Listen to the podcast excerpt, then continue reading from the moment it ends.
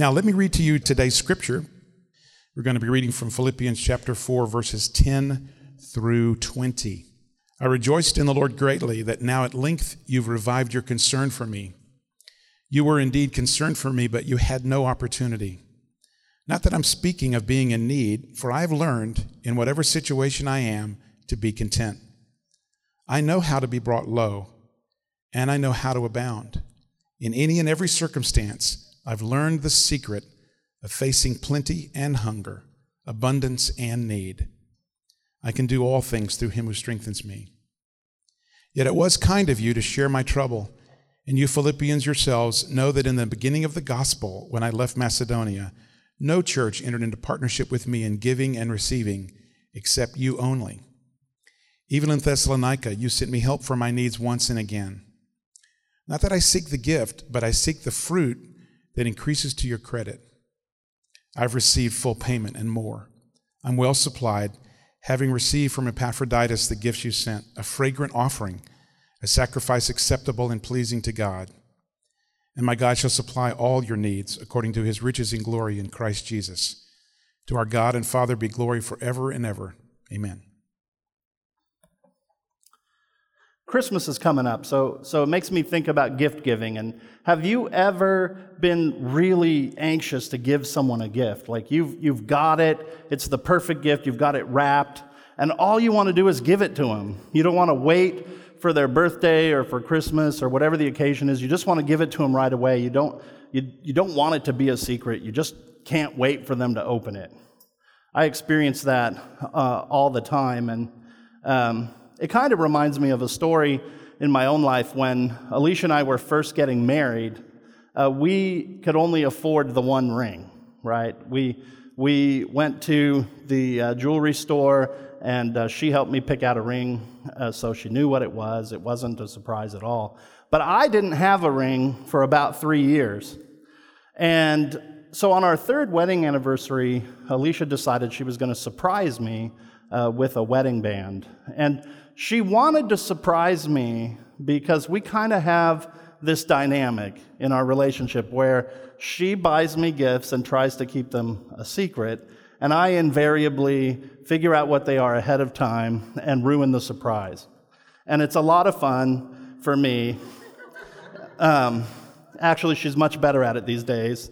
But this time, getting this ring for me, she had a problem because she didn't know my ring size.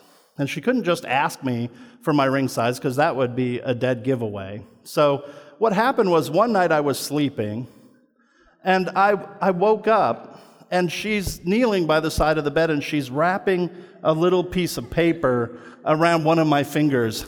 And I'm kind of groggy. I just kind of noted it and went back to sleep. But in the morning, I started kind of putting two and two together, and I'm like, what was she doing? Oh, she was measuring my finger. I must be getting a ring for our anniversary that was coming up. So I didn't want to ruin her surprise, so I just played along. I had no idea what she was getting me, but the problem was all my family, they were teasing me about it. Like, oh, Alicia's finally surprising you. She knows what, you don't know what she's getting you, and I was like, yeah, I do, and I told them the story about the paper. And so what happened was her secret about what I was getting became my secret that I knew her secret. And so there were just all these secrets going on. And, on the day of our anniversary, she gave me that gift. And to be honest, I was actually surprised. I was expecting just a plain, simple band, and she actually picked out the perfect ring that I'm still delighted to wear it even 21 years later. But I pretended to be surprised when I opened it, and then I told her, like, hey, I kind of knew. And I told her that I had woken up when she was measuring my finger, and she's really cute when she pouts, so it was good.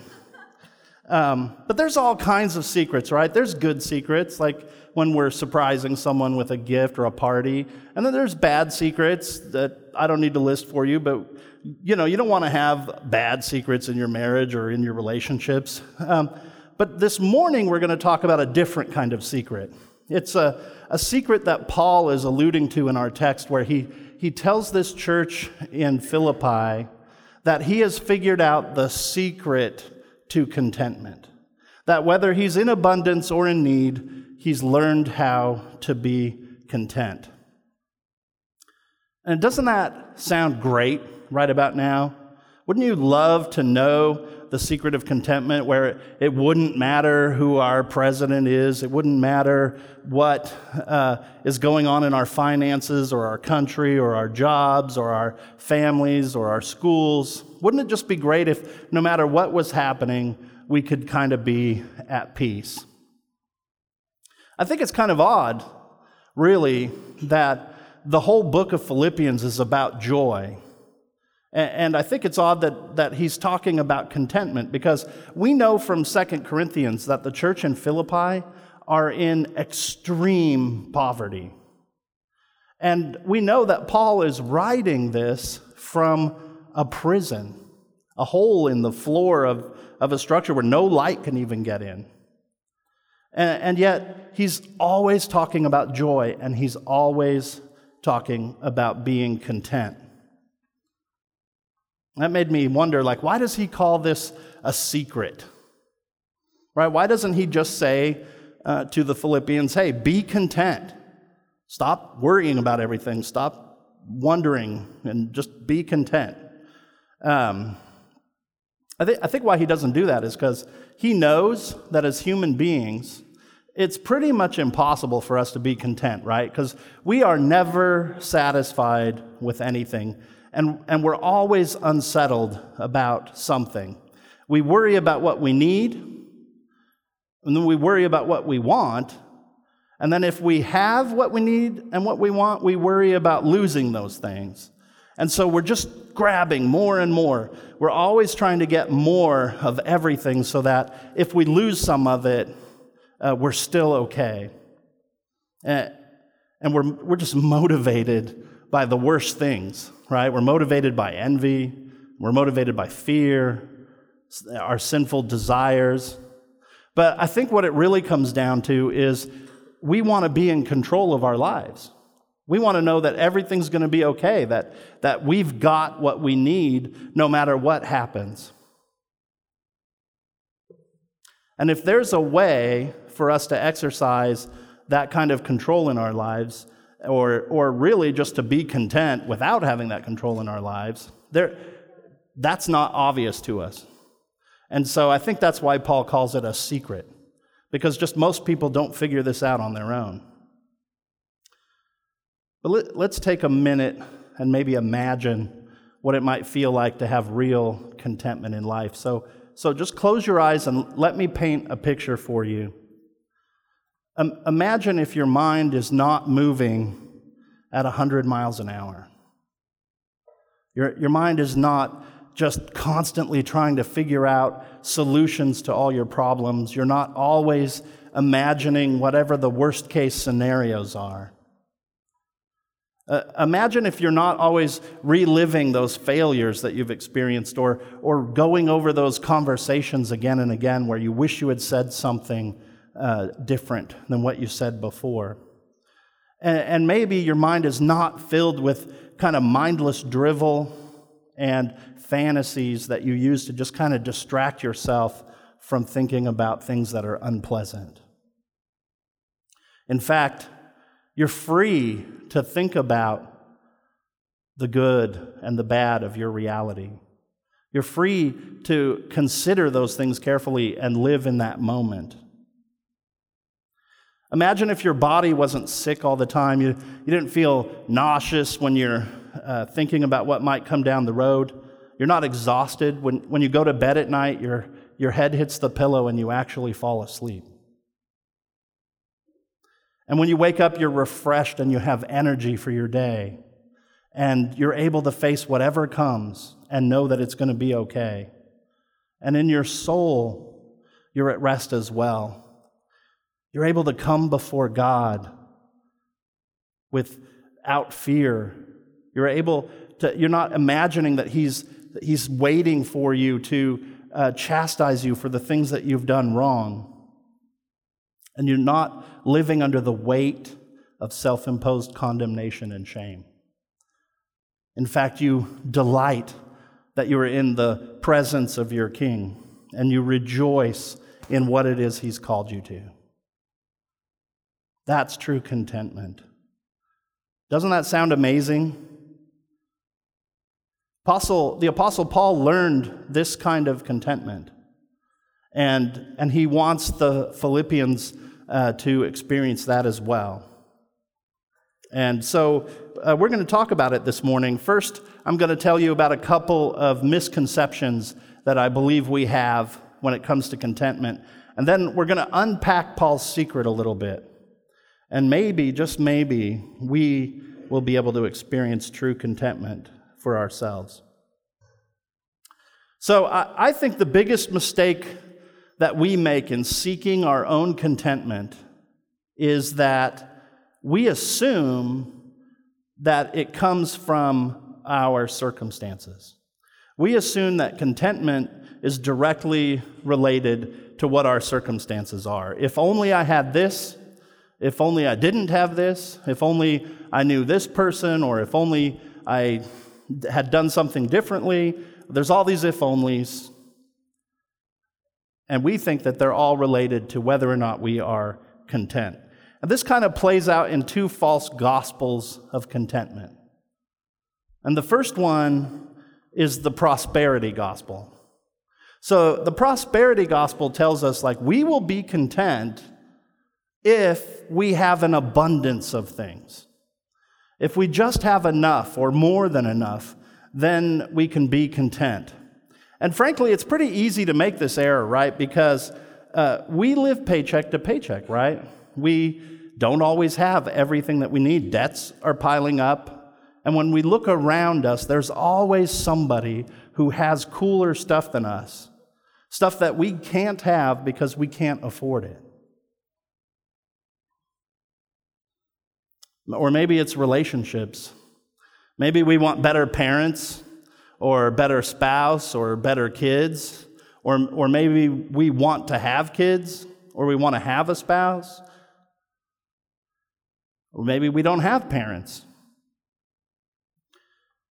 Maybe we need to lose weight, or maybe we need to gain weight. Maybe we're trying to improve our marathon mile. I'm not trying to improve my marathon mile. Anything would be an improvement.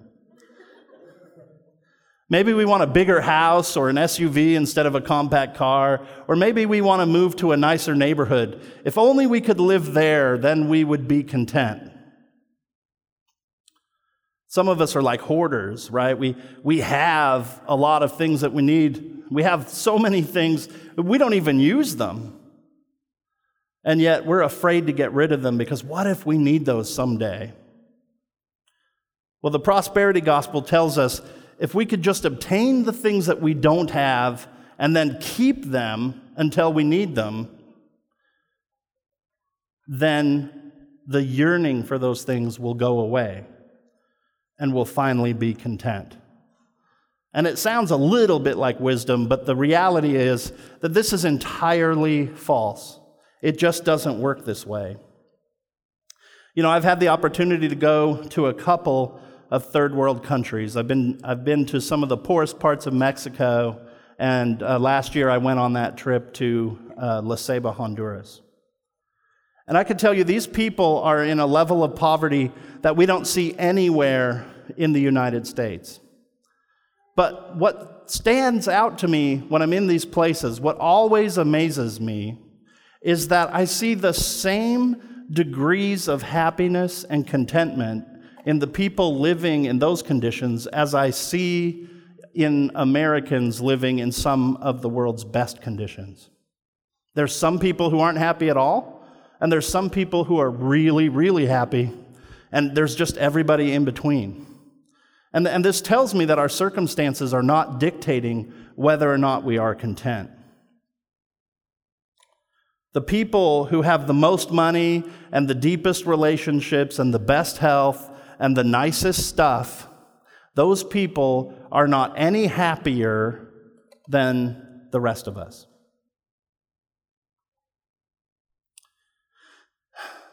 So these things like the stuff, right, all this stuff, is it a bad thing? Is it bad to have stuff? No. God blesses us through our stuff. What God provides for us, He wants us to have, and He wants us to enjoy it. That's a good thing. But is it also true that the enemy will sometimes use these things in our life to distract us from what really satisfies us? That is absolutely true. And that is why the prosperity gospel does not work. The reality is, if we cannot learn to be content when we have little, we will never be content when we have plenty. And so this is kind of the flip side. The other false gospel is this poverty gospel. The poverty gospel says that we can only be happy if we kind of get rid of everything, right? So I once knew a guy. I still know him. He literally gave everything away. I remember I went into his bedroom. He lived in his mom's house. I went into his bedroom, and he had just a bare mattress lying on the floor, and he had a stack of National Geographic magazines. That was his treasured collection. And he had a record player, and it only had one record. It played that song, A Horse With No Name. Right? This is what he thought was going to bring peace and contentment to his life.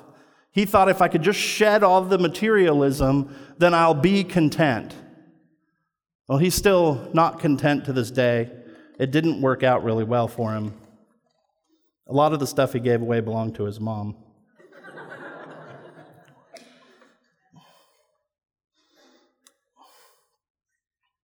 Could it be worthwhile for us to give all our stuff away? Sure, if that's what you're being called to, if you're not doing it out of some kind of fear or misguided way of earning favor with God, generosity is great. It can be a really good thing. But it's not the secret to contentment any more than pursuing wealth is. See, God doesn't want us to live like we're destitute. I think most of us have this misconception about the word contentment. We think it's kind of synonymous with settling for less. I think maybe it comes from our relationship with our parents, because as our parents tried to teach us about the value of money and things, they were always telling us to be content with what we had. And I think we were never really given a full kind of biblical understanding of the word contentment. When I was a child, my parents gave me a bicycle, and this bike was, it was adequate. It got me from point A to point B every time, and nobody made fun of it. And that's about all I could say about it. I appreciated it. It was a good bicycle. It was a nice gift. But my friend, he had a PK Ripper. Right? He had a PK Ripper, and this bike was sweet. It was all aluminum. You could lift it with two fingers. It was so light. It was sleek. And when he'd go off these dirt jumps that we made, it was like he could fly. And I wanted a PK Ripper so bad. When I went home and I kind of made the case to my parents about why I needed a new bike after they had just given me an adequate bike, They didn't seem to have any compassion for me. They told me, be content with what you have. Now, I know my parents were right, okay, that they were right. I didn't need a new bike. I only wanted a new bike. But the way they kind of used that word, like be content, it led me to believe that being content meant I had to do without. It meant I had to settle for less. I wasn't going to find contentment through learning to appreciate the bicycle that I already had, any more than I was going to learn contentment through being bought a brand new PK Ripper. Neither of those things would have satisfied me. Let me explain what I mean. In Hebrews 13:5, the author of Hebrews tells us, keep your life free from love of money, and be content with what you have. So there it is, right? It sounds like what my parents said. The Bible says, don't be driven by your desire to have more. And if the verse stopped there, it would seem that it's just telling us, hey, be content with whatever it is you have. But the verse doesn't stop there. It goes on. It says, for he has said, I will never leave you nor forsake you. So the point of Hebrews 13:5 is that what we have is a God who is with us always and who will never forsake us.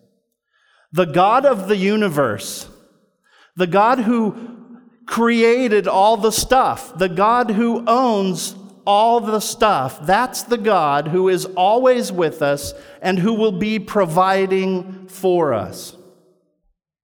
That is not settling for less. That is not doing without. Regardless of what our circumstances are, what we already have is glorious beyond measure. Therefore, I said therefore. Here's a trick. When you hear the preacher say therefore, that means pay attention. So what's the therefore? That's what they taught us in seminary. Therefore, if our hearts are not satisfied, then it must mean that our God is not satisfying to us. Let me say it again. If our hearts are not satisfied, then that must mean that God is not satisfactory. I think the secret to contentment is found somewhere in this understanding that satisfaction comes from the Lord and not from stuff. So, how do we find satisfaction in God? You know, what is this secret of being content? Well, I've never been a millionaire, and I've never been held in a Roman prison like Paul. But God's given me some experiences in my life where I have experienced times of great abundance, and I've experienced times of real need. My earliest childhood memories are of trailer parks. I remember, after living in a house for years, I remember watching the people finally pave the road we lived on. By the time I entered high school, I would say, we were upper middle class. My parents' business was doing well. Now, this is Anchorage, Alaska, okay? So upper middle class, Anchorage, Alaska, I'm not sure where that falls in the spectrum, but we had a lot of things that our neighbors didn't have, and people did envy us some of the things we had. We were doing well. And then my parents' business and their marriage failed. My father and his 5 children moved to the poorest town in Southern California, where we lived in a single wide trailer with my grandparents. And then as we kind of climbed out of that need, we lived in places where we could afford the rent, but we couldn't afford to put anything in the house. So we slept on the floor, and we ate a lot of macaroni and cheese, and the furniture that we did have was what other people had thrown away on the roadside.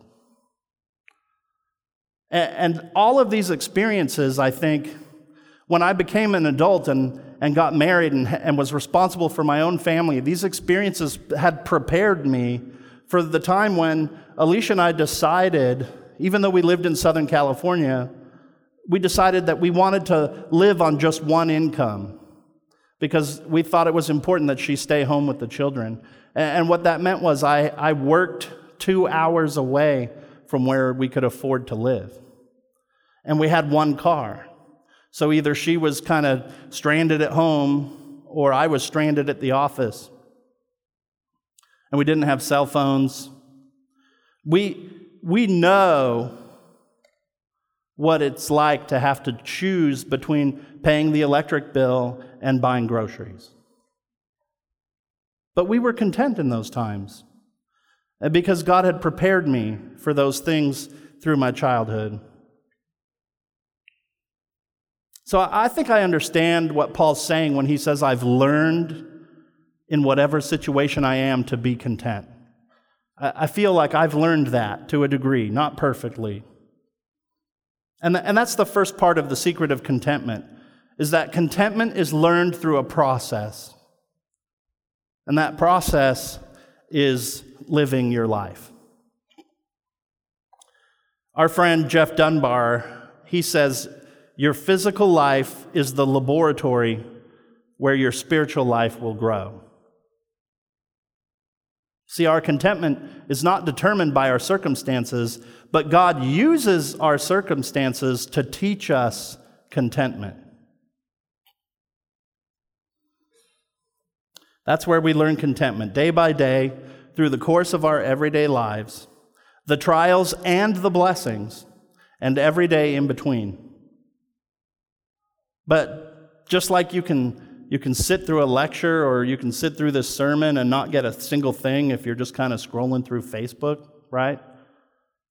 We can go through this process and not learn anything if we're not paying attention. Because see, contentment doesn't come natural to any of us. Paul had to learn it, and we have to learn it. What's the first thing we do as human beings, right? We come out of the womb and we start crying. We cry out in discontent. And then that's what we kind of spend the rest of our life doing, right? Is just crying all the time. We're crying about, oh, I need this, or oh, I want that. And we strive and we strive. Wah! I just need to get this stuff. That's what's natural. And if it's not natural, then it must be supernatural. Because our contentment is a spiritual condition. Therefore, we have to keep our spiritual eyes open. In verse 13 of our text, Paul writes, I can do all things through him who strengthens me. And doesn't this remind you of when Jesus was talking to the disciples in Matthew 19? Jesus had just told the disciples, right, like, it's really, really hard for rich people to get into the kingdom of heaven. And the disciples were kind of like, what? Then who can get into heaven? And Jesus' response to them was, with man this is impossible, but with God all things are possible. Because the Bible's just chock full of stuff we can't do, right? We're told to go and sin no more. We're told to love one another and bear one another's burdens and forgive people. We can't do those things.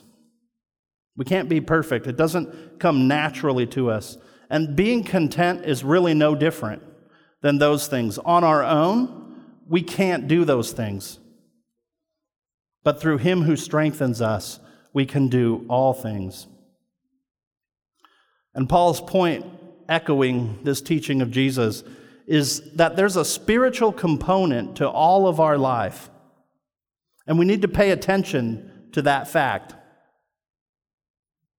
We have to keep our spiritual eyes open because it's entirely possible to go through this whole process and not learn a darn thing about contentment. We can miss it.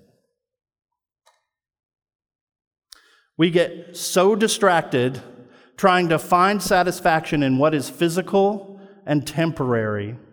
These are things that will never satisfy us.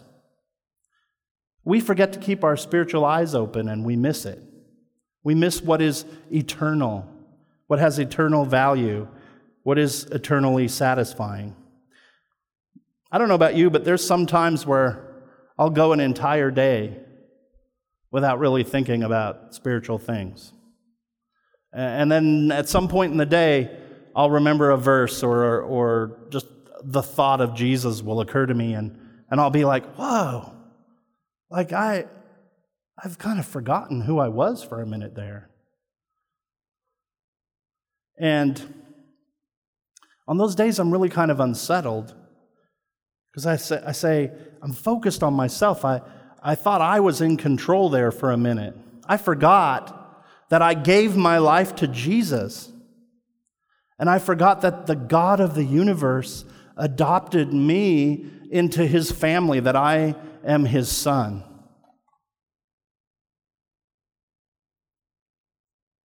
I forgot whose I was. And that's kind of the next part of the secret, is we have to know whose we are. In verse 19, Paul reassures the church in Philippi. God, guys, this church, I love the church of Philippi so much.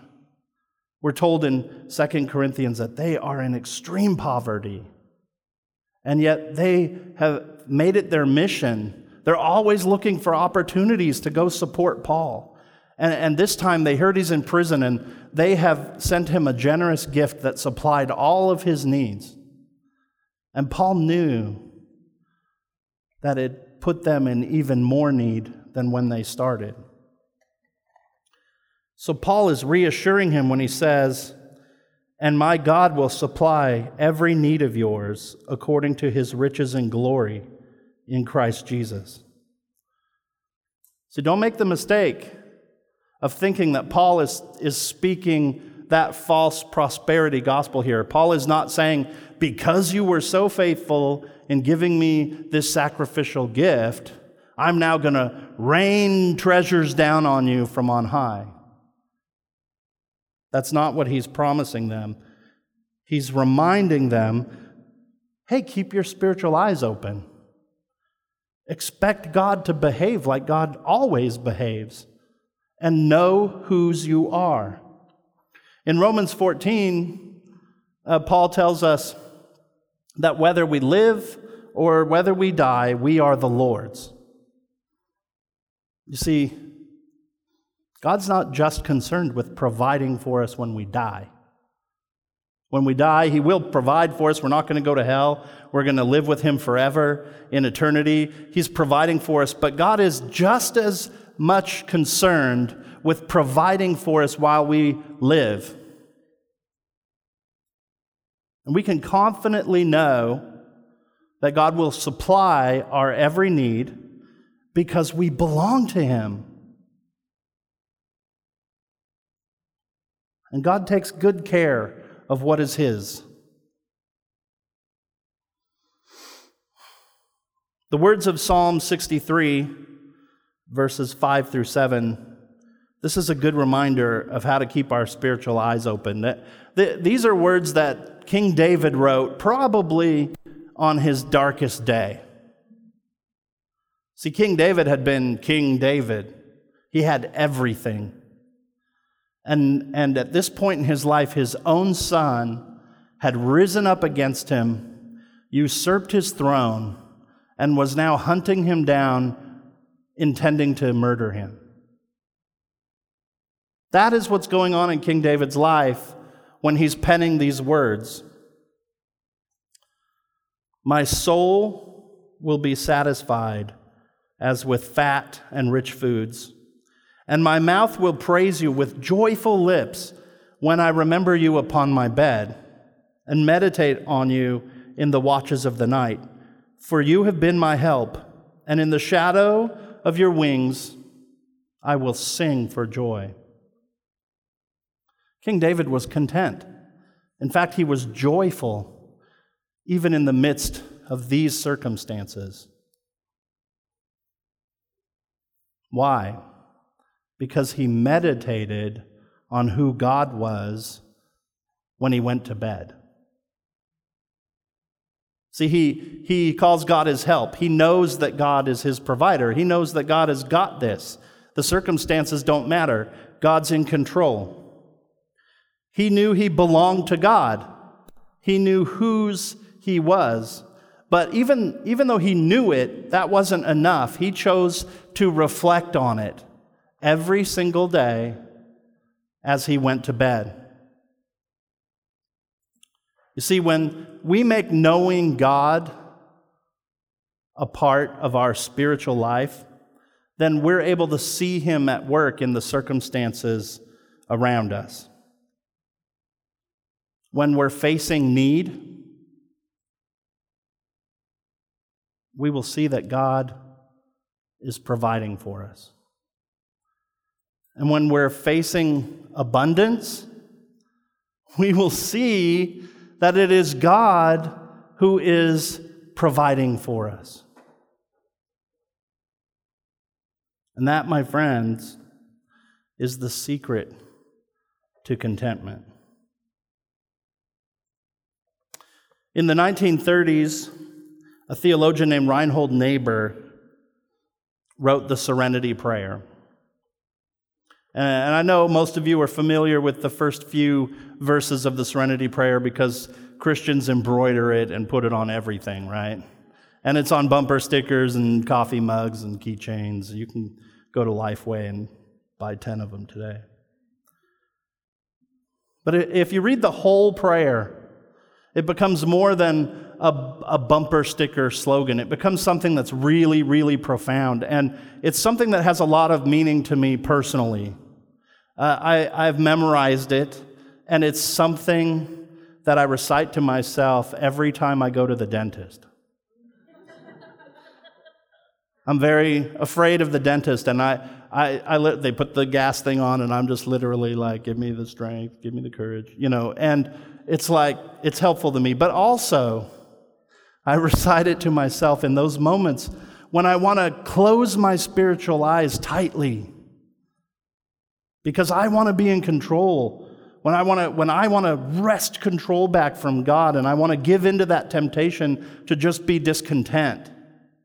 This is a tool that I use to remind myself of whose I am and where my help comes from. So if you don't mind, I thought maybe we could stand and read it together.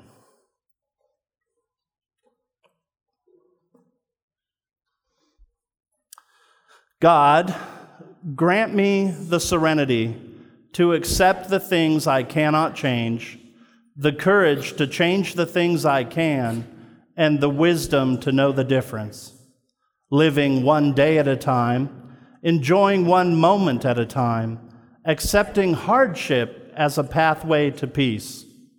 Taking, as Jesus did, this sinful world as it is, not as I would have it, trusting that you will make all things right if I surrender to your will, so that I may be reasonably happy in this life and supremely happy with you forever in the next. Amen.